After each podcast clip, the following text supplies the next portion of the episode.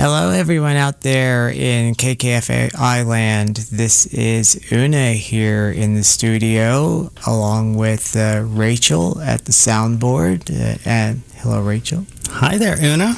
We've been here since uh, the 10th voice, uh, keeping everything going. And Fiona is joining us by Zoom from home. And uh, how are you? Are you there, Fiona? Everything okay? Oh, yeah. I'm definitely here. I got to watch Rachel singing along to the songs during the break before the show started, which is awesome. Hmm. And I, I got don't think any of our listeners know how many songs we sing along to and chair dance to in the studio. and I got to see you enjoying what looked like watermelon. I think Oh, yeah, definitely. It's a watermelon kind of day. it does. I think you're right. If there is any, if there is such a thing, this is it right here. This is a watermelon day. In fact, th- that is sort of tied in a way to the subject that we're going to talk about today, which is one that's been a long time coming and involved many whiteboards, lots of research. Uh, I actually did research on this subject quite a while ago uh, about a problem that I don't know a better way to describe it other than gender bias in thermostats. Women we know, and by women, I w- by women I want to refer to double X chromosome people, people that or people that are on high levels of estradiol, whatever their uh, base chromosome makeup, because it is very highly related to the metabolism. Uh, so, in general, when I say the term women, that is what I mean. We are freezing year round, but especially in the summertime. We are freezing and freezing and freezing. And it is not just a matter of we're being oversensitive about it. And it's not just a matter of being uncomfortable at the office, it is a matter that is impacting job performance, our ability to succeed, and our ability to really have equity. And is this phenomenon has been around since air conditioning was essentially invented. Uh, in fact, uh, while I was researching this, I remembered an old uh, skit from College Humor that actually talks about this. I want to play a section of that skit for you. I think a lot of you out there are going to identify with this. It's kind of funny. So, Rachel, let's let's go ahead and hear that. Oh, no. It's here. It's here. The women's winter is here. The freeze is upon us.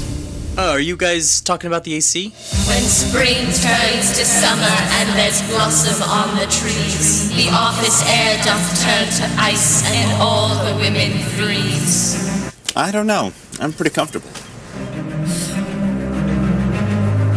Is it so cold in here? Cynthia, why are you wearing this garb? You knew that women's winter was coming. I forgot.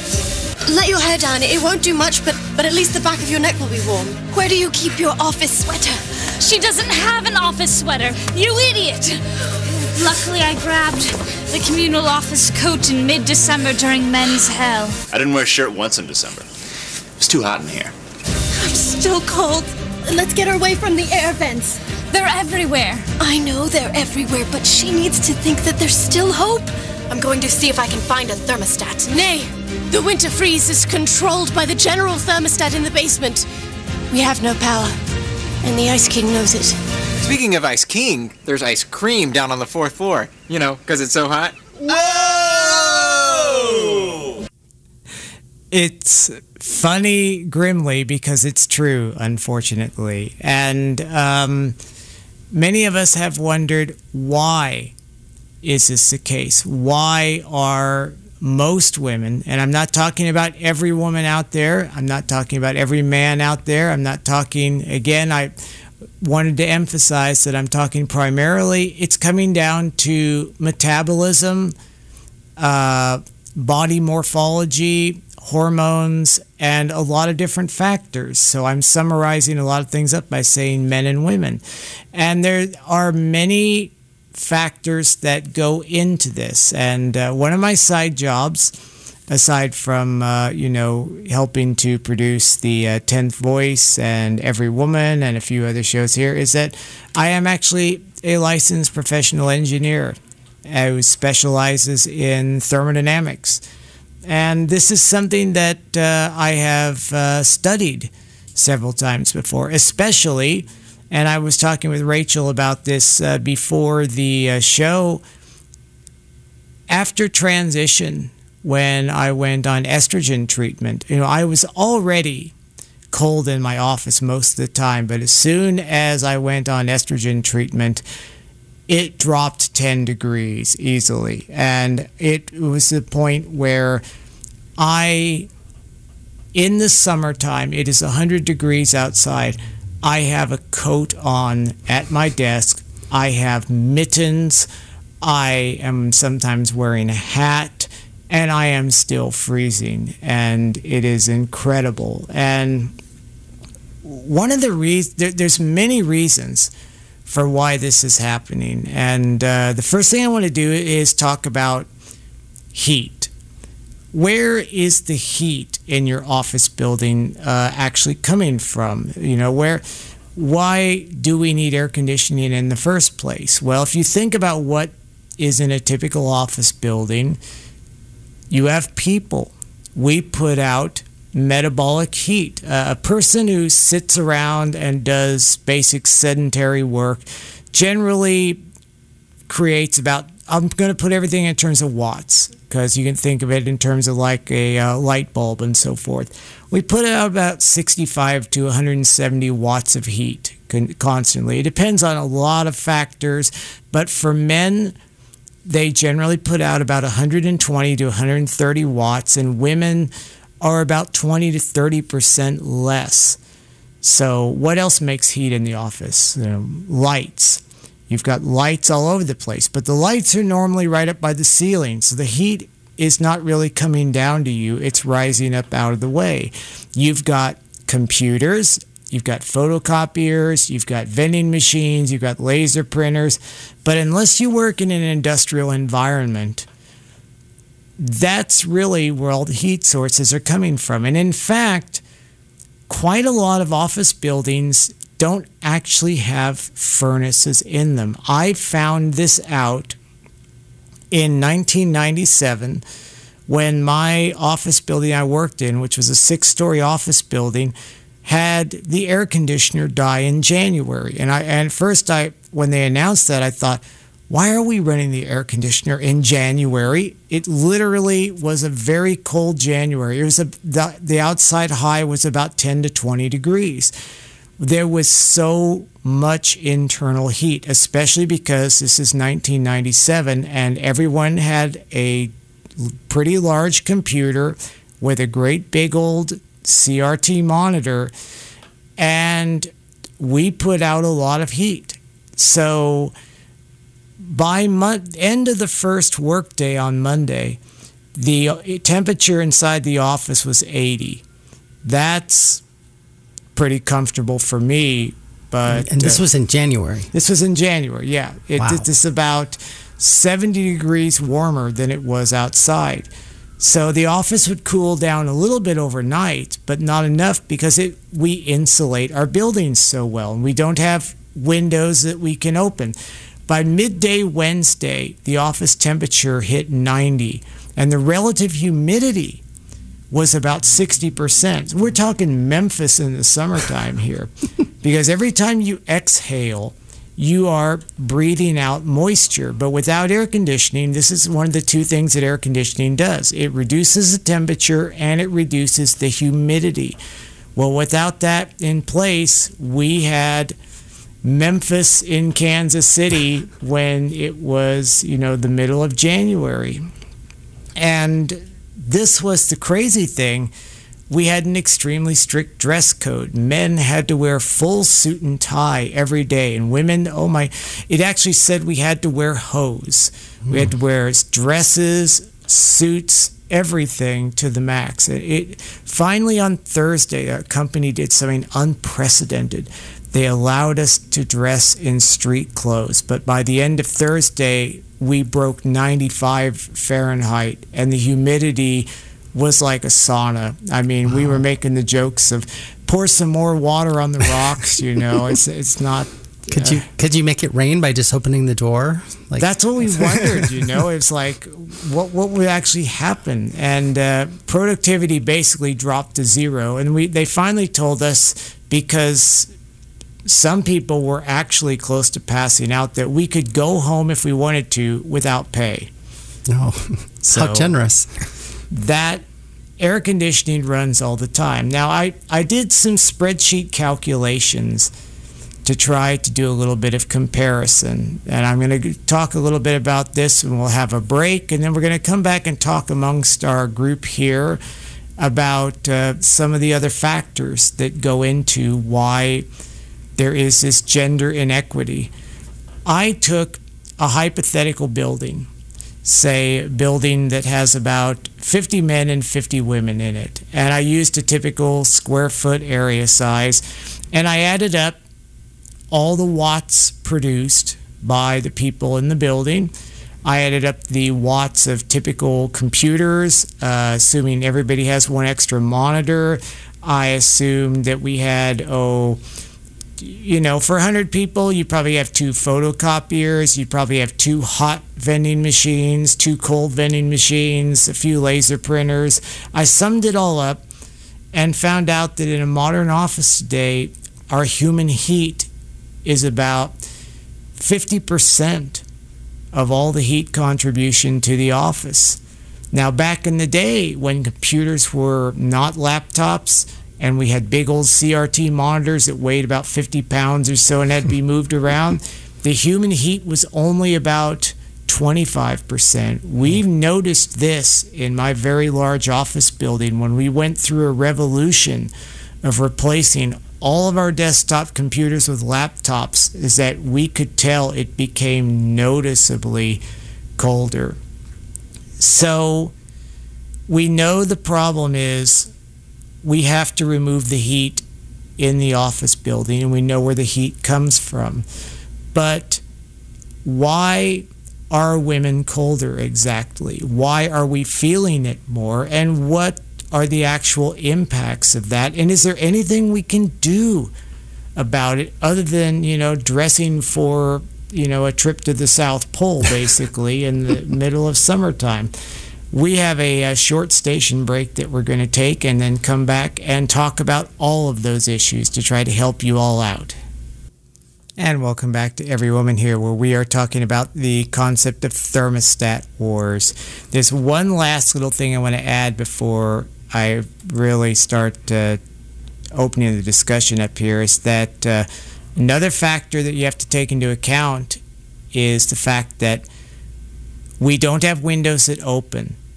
And the American Society of Heating, Refrigeration, and Air Conditioning Engineers has standards for fresh air that has to be delivered into the building for every worker for every minute.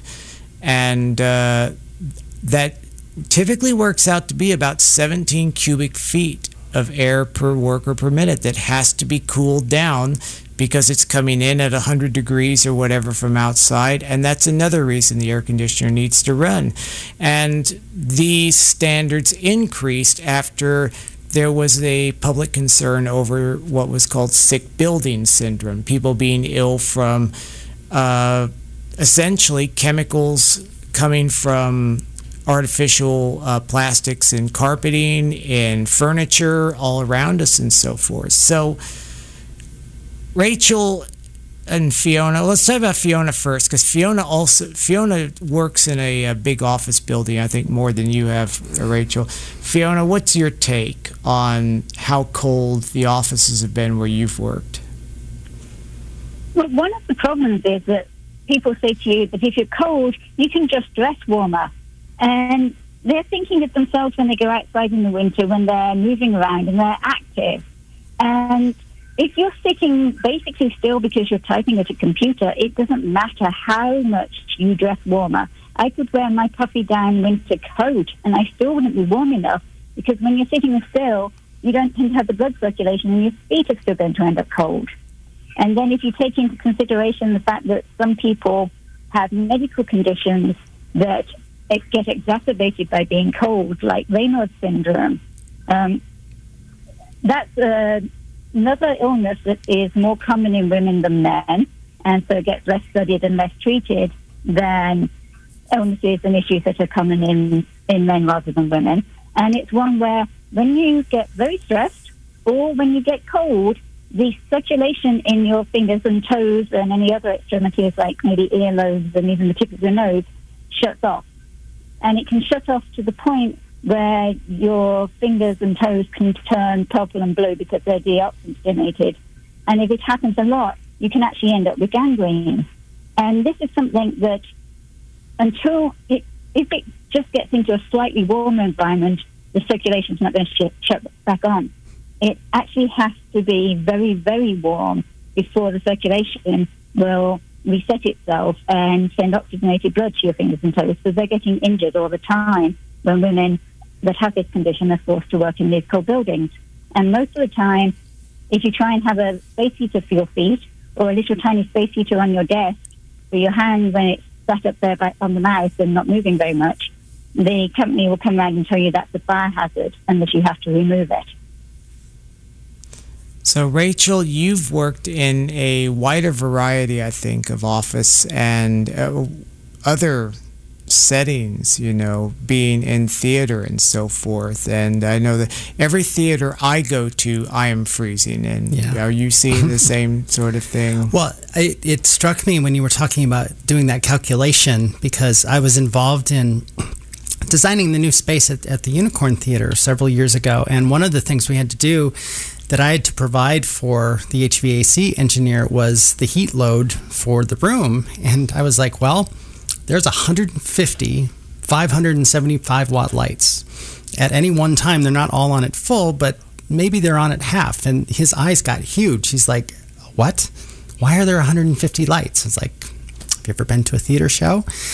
And I think that's why sometimes uh, theaters do get very cold because there is this enormous heat load with especially lights. And even now it- it's better because of LEDs, but LEDs still radiate heat because they have transformers in them.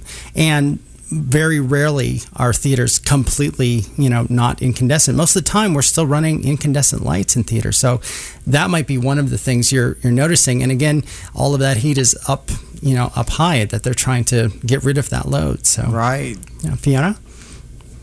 Uh, I was just going to say, and most buildings don't seem to have the intelligent zoned ACs that a lot of the newer homes are having. So if you've got a restaurant, for instance, people might be boiling to death in the kitchen, and you'll need to turn the AC up so that your staff don't die of heat exhaustion in the kitchen where they're working for everyone.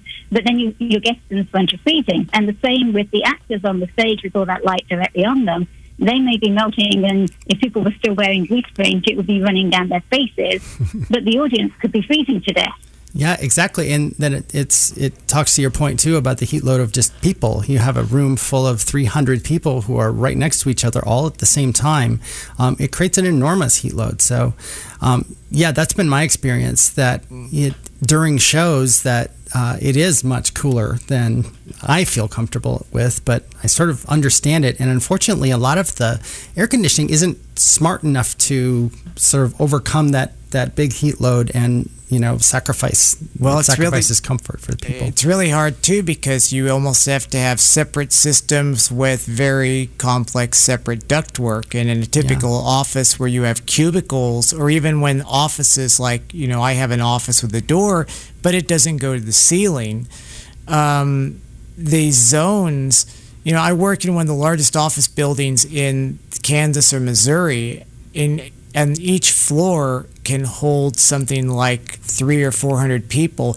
I think there might only actually be eight zones for hmm. 400 people. So I can complain and say that I'm too cold, but then that makes all the men around me too hot, and Right. vice versa, and so forth. So we have a serious problem with that. And the, we breaking down to the basic science, it is true that women are colder than men for several reasons. We have uh, we produce less energy through our metabolism. We don't utilize oxygen at the same rate, which is related to that. Um, menopause makes a big difference. Uh, even what when you try to equal out all possible factors, men still seem to make about three to five percent more heat than women do, and so I spent quite a lot of time going through uh, scores of studies to find what is the optimal temperature for men versus women. And generally speaking, taking very broad averages, in the United States, the typical optimal level of comfort for men is 72 Fahrenheit. And the average air conditioning system is set at about 70 Fahrenheit. For women, the optimal level that's a balance between being awake and comfortable and being too cold is about 77. Wow. So we're talking about a serious wow. difference here. Uh, others, other studies show that it's anywhere from two to six degrees higher. It is very highly age dependent. College age women have less of a difference than college age men do. Uh, older women have more of a difference. And so that is one thing to consider when you're thinking about uh, planning things out in your office. And did you notice any greater sensitivity to temperature as you got older, Fiona and Rachel? I've always been colder, um, except for maybe when I was about seven, when I can remember that I used to go on summer holidays in England, which still meant that the maximum temperature could well have been only about 60 something degrees. Oh, yeah, I remember when we, we went to, to I remember when... on the north coast. And there's no ameliorating factor from the Gulf Stream flow there. And I would be wearing a swimming costume at, age five or six and running around and going in and out of the North Sea. And my mother would be sitting huddled in the sand dunes, trying to get away from the wind, wearing a great big thick Aran sweater. And there's even some photos occasionally of me wearing an anorak that she had stuffed on me over my swimming costume to keep me warm before I decided to go and run in, and play in the sea again. So obviously at age five or seven, I was still able to cope with temperature uh, being horribly cold that would normally freeze my face off now. Well, but England is. I, I would weird, say as soon as I, mean. I hit puberty, um, I was definitely already having cold issues, and that would make sense with the estrogen. Do you remember when we went to Stonehenge in July and it was only 60? and you were telling, I was thinking, it's July. I don't need a coat. And yet it, on the Wiltshire Plains there, it was 60. I mean, wow. Did you also yeah. get colder as you got I older, told Rachel? You. I warned you. I know, I know. But that's another, that's a whole other topic. Yeah. Um, well, part of part of with me is as I got older, I also went from a testosterone dominant endocrine system to an estrogen dominant one. So, for me, I, I can attest that um, once I switched over my endocrine system to being estrogen dominant, um, my sensitivity to cold is terrible. I for year, I mean, I grew up in Minnesota, and I was also always known as a polar bear. I could I could walk out with the latest little jacket on in, in the middle of winter. Um, I was never affected by the cold. And these last this last winter in particular, which wasn't terribly awful here in Kansas City, I was freezing, which is unprecedented for me. I had um, a space heater in my studio at my house, and it, my my partner was astonished. She's like, "Why is my space heater in your room?" it was hard to explain, but yeah, it's it's a real it's a real phenomenon. So one thing that struck me too is I wondered, is this just a U.S. thing? You know, mm. we we have one UK representative here and a Minnesotan rep. Is it Minnesota or Wisconsin? You're from Minnesota. So that's yes. right. Sorry. So yeah, so we have a different country there entirely. But I also looked across other countries. Uh, I looked at studies in Canada, in Scandinavian countries, Japan, Thailand, India, and again, in most countries across the world, there was still a difference, and the difference varied tremendously. In Japan and Italy, it, women needed the temperature to be about four degrees hotter. In China, it was only two. In India and Israel, the difference wasn't really statistically significant, but those are both very tropical countries. And uh, I've worked in India a bit, and I have to say they, they do keep the air conditioning fairly cool there. So it's not just a matter of they're not cooling it down in the office. In Japan, though, the, they actually call this phenomenon female cold syndrome, which is actually it's actually a uh, misogynistic term that men use to describe the fact that Japanese women complain of being cold constantly in office buildings. And uh, there's been some research on that. For one thing, Japan has a very much more gendered business attire women are typically expected to wear a knee-high skirt and heels. That expose a lot of your legs to the direct air and hose helps but not that much. Yeah. but but it's actually used as a as a uh, derogatory thing towards women. Oh she's just got female cold syndrome. Ignore her complaints. And uh, this go ahead. They could just as easily put it male heat syndrome as female cold syndrome and that does come down to the question, you know, what, who is setting the temperature in the office? And uh, unfortunately, if the average temperature is typically set to be 70, it clearly is set either by design or by coincidence, strange coincidence, it seems to be pretty much endemic across the entire world, to give men the greatest level of comfort involved uh, to give them that 70 degree temperature that is closer to the 72 they prefer than the 77 that women would prefer. They've done studies where they've tried to meet in the middle to go at like 74 to 75 degrees, and they found that. Uh, men's discomfort at that level was actually reported to be lower than women's. So women could benefit from just a couple degrees more temperature, possibly. So why aren't we doing it? Fiona? And, well, you keep saying that men's, the average male comfortable temperature is 72, but they're cooling to 70. So why are they cooling to the point that they're on average uncomfortable and they're spending more money and wasting money for the company on keeping the office cooler than they're actually on average comfortable with, and also worse for the environment because they're burning up energy in fossil fuels. Why not at least have it at 72, where on average the average male would be comfortable and the average woman would be two degrees less uncomfortable?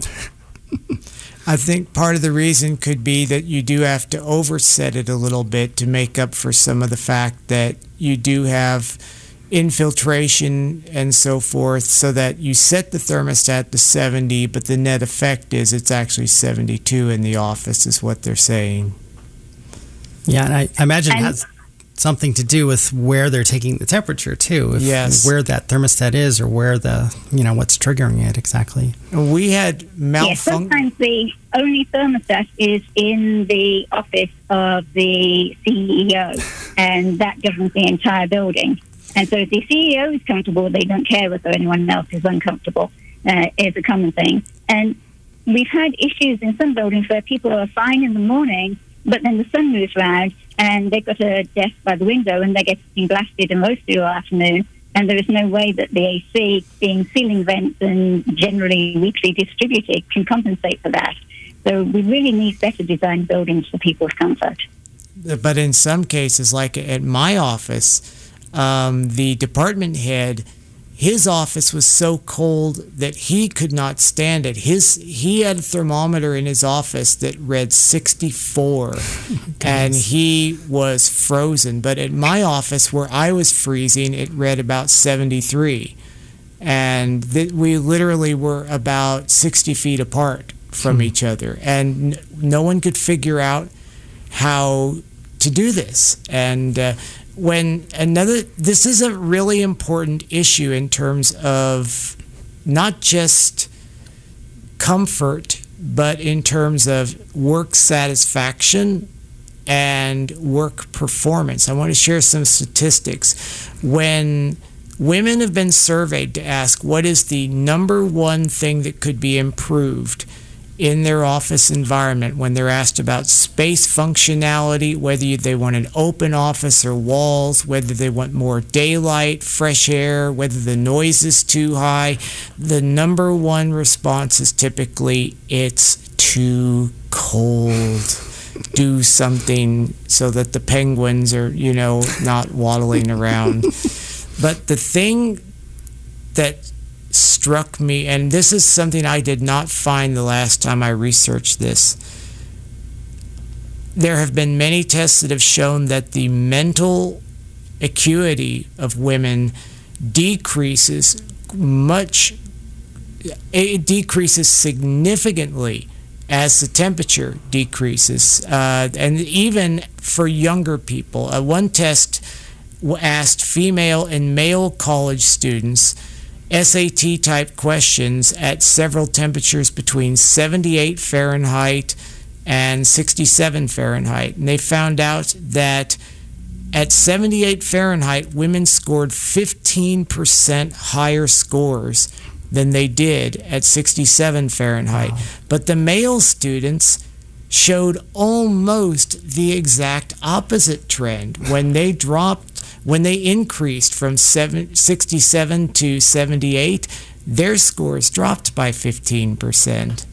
Uh, another uh, study looked at more than 500 office workers and looked at temperatures between 60 and 90 F, like that 90 F I mentioned that we went through earlier. Mm-hmm. And it showed that when you had these temperature extremes, women showed steady improvements in math and verbal testing all the way up to 90, even all the way at 90 degrees, which would be sweltering. Women's scores were still improving, but men showed steady decreases as the temperature was going up. The only thing that didn't really seem impacted in either gender was general cognitive thinking, problem solving, which stayed about the same.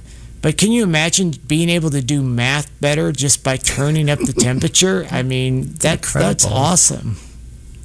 Well, I had a thought related to that, which is that a lot of the time there are studies that find that when girls study at an all girls school, they do better in math and science than they do at a co ed school.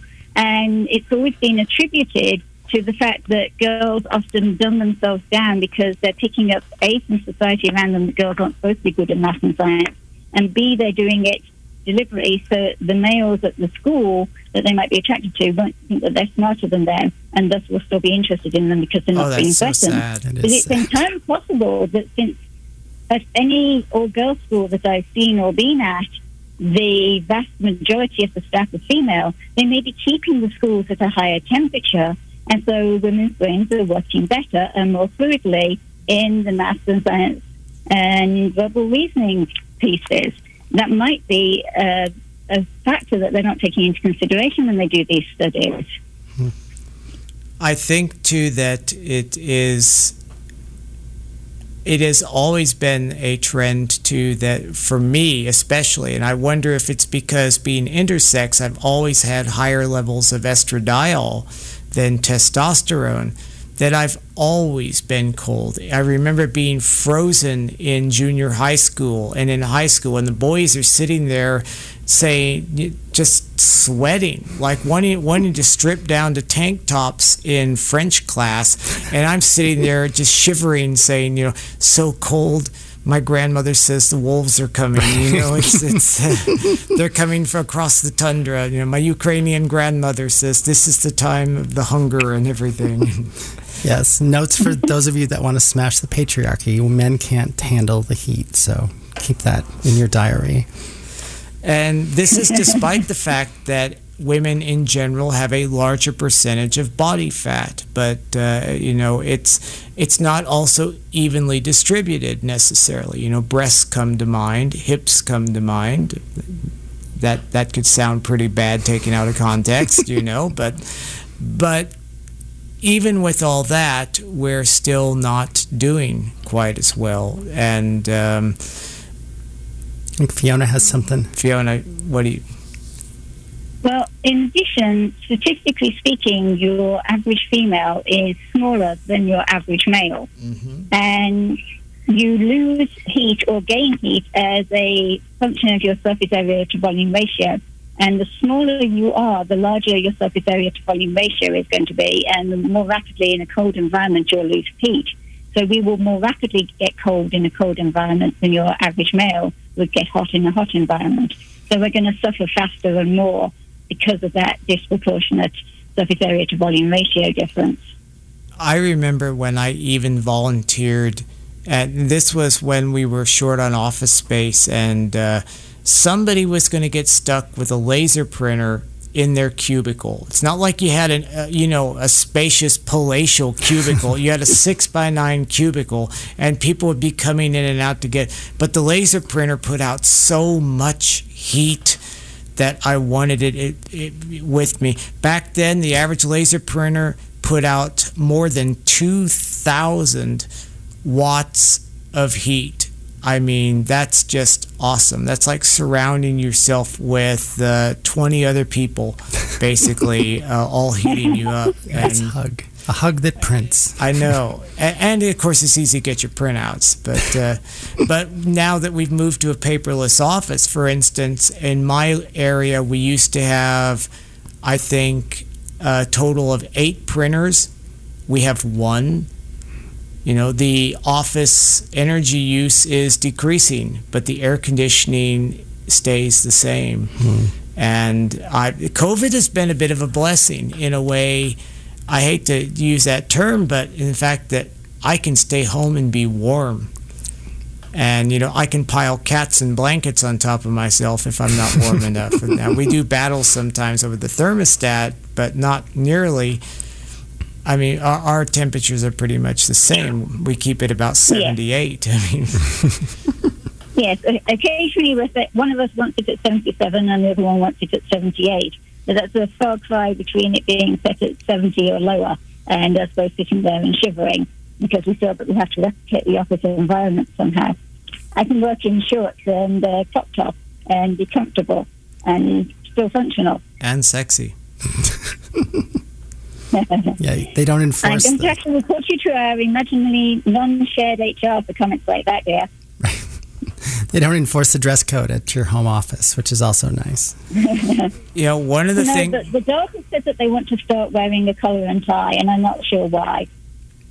One of the things that struck me too is about the um, impact on the environment. You know, about according to the U.S. Department of Energy, I, I looked this up, and these are very broad and generalized measures that don't necessarily apply to every office. But as a rule of thumb, every degree warmer or every degree less you air conditioning saves about 3% of the total office energy. So if we assume that we met in the middle between men and women and raise the average office temperature by about two and a half degrees, we would save about 7% of the commercial office energy in the US. Commercial buildings consume about 35% of the electricity consumed in the US and generate 826 million metric tons of carbon dioxide emissions every year. Me, that meeting in the middle would save 58 million tons of carbon emissions per year if we did that and could really make a difference for comfort levels, I think. Was was there any indication in that study that you cited where they did meet in the middle and found it actually was was good that they actually did that in that office? They found that, you know, the men suffer a little bit, mm-hmm. but the women's performance improves by a much greater percentage. So it's a matter of what's best for the overall office. Now, some of it could be driven to by the gender ratio in the mm. office. For instance, in my area where I sit, there's three women and 70 men. So Yeah. who's driving the temperature at that point? Are we, you know, We're going to make 70 men slightly more uncomfortable or three women way more comfortable and more productive. Yeah, and that's really awful because there's no easy way, especially in a cubicle environment, to really zone or control temperatures. And you know you can't keep a space heater in your office. They don't they don't like that very much. So um, I've seen people climbing on desks and putting packing tape over the vents in the ceiling to try and keep the cold from blasting on them.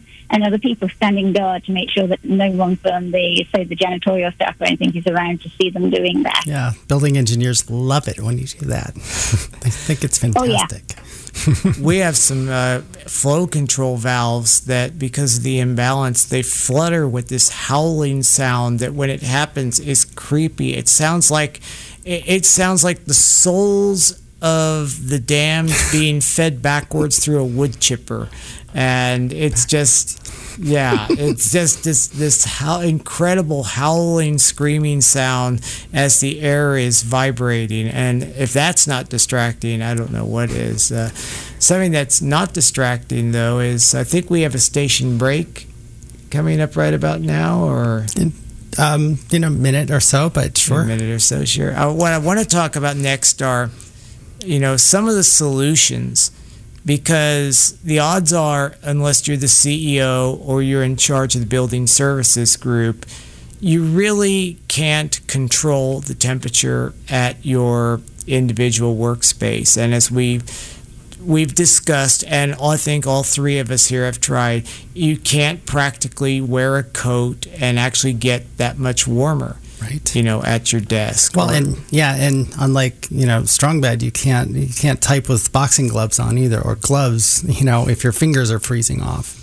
Yeah, that is a really serious problem, and it um, it just doesn't even seem to matter. My feet are the worst part of it all. You know, my it's and studies have shown that cold feet have a disproportionate impact upon our work performance ability more than any other part of your body, even your fingers, even though your fingers are the ones doing typing, cold feet cause a greater level of pain, misery, and discomfort. Yeah. So let's talk about something that's not related to pain, misery, and discomfort and go to a station break and be right back. And welcome back to Every Woman, where we've been talking about the problem of the thermostat wars and why women, using the broad general term, as I've defined several times, to be sensitive to gender identity and, uh, you know, genotypical identity, why, generally speaking, we are so much colder than men in the office and what are some of the root causes and what are some of the really negative impacts especially when we're talking about the work performance level uh, the mental acuity and so forth. So let's talk about solutions because a lot of people have looked at solutions.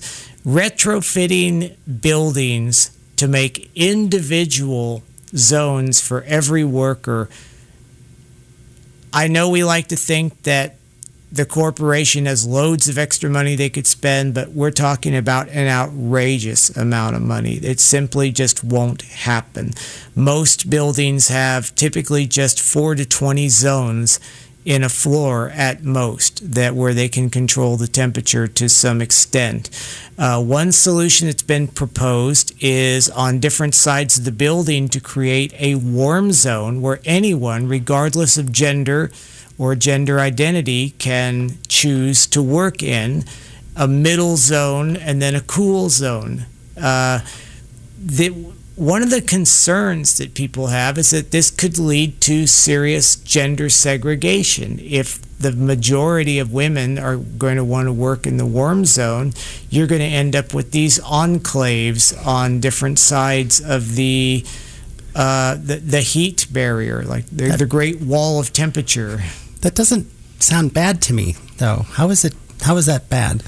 It could be bad for people like like my team. My team is split about 50-50, uh, you know, uh, male and female right now. So they all work together very Oh, closely and collaboratively.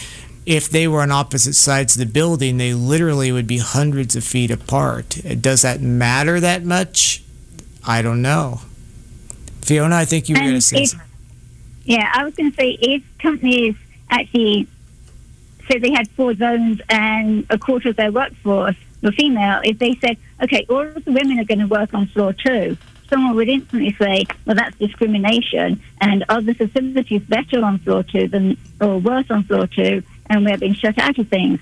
Plus, so many managers, even with us being remote, still in the mindset when their employees are in the same building as they are that they want to be able to just stick their head up and see their employees so that they can reassure themselves that they really are working. That if their team was split and all the females on their team were on a different floor, they would feel a sense of unease that the females weren't working and were probably just down there chattering away because that's what women do, even if they don't deliberately, consciously think that uh, about any of their employees. They would have this fear that their women weren't working, and so they, with that subconscious bias and unease about it, they would probably also give worse reviews, even if the work was exactly as good or even better, because people could work better because they were more comfortable in that temperature.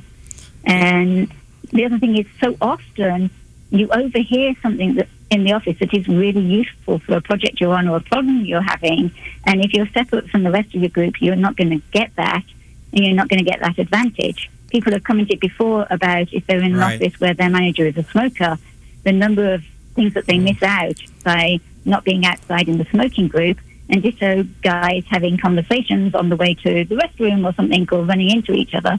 You can miss out on really important things and get shut out of a good project if you're in a female temperature purdah somewhere. So, another option is to radically modify dress codes to allow men to wear much less clothing and women to wear much more. But a lot of offices have already done that. And we also studied on an earlier edition of Every Woman that women are judged very harshly on their level of professional appearance, requiring that they do dress a cut above to have the same job performance uh, review and career progression. We've talked about space heaters. Space heaters, of course, can die in rather spectacular, fiery ways. Um, one thing that's been found to be effective and is often acceptable is heating pads. And they have found that the two best places that have made women more comfortable in the office is to either have the heating pad on the seat of your chair or to put the heating pad on the floor and put your bare or stocking feet directly on the pad to directly warm your feet. Metabolism also has a huge part overall. Just if you can go out for a walk at break time or lunch, or just walk around side, inside the building if it's too cold, that can greatly improve your temperature resistance. Uh, hot drinks and hot food actually seem to have the reverse effect and don't really warm you up. And I, I think what's ultimately going to end up being the solution is the mega trend that we are seeing of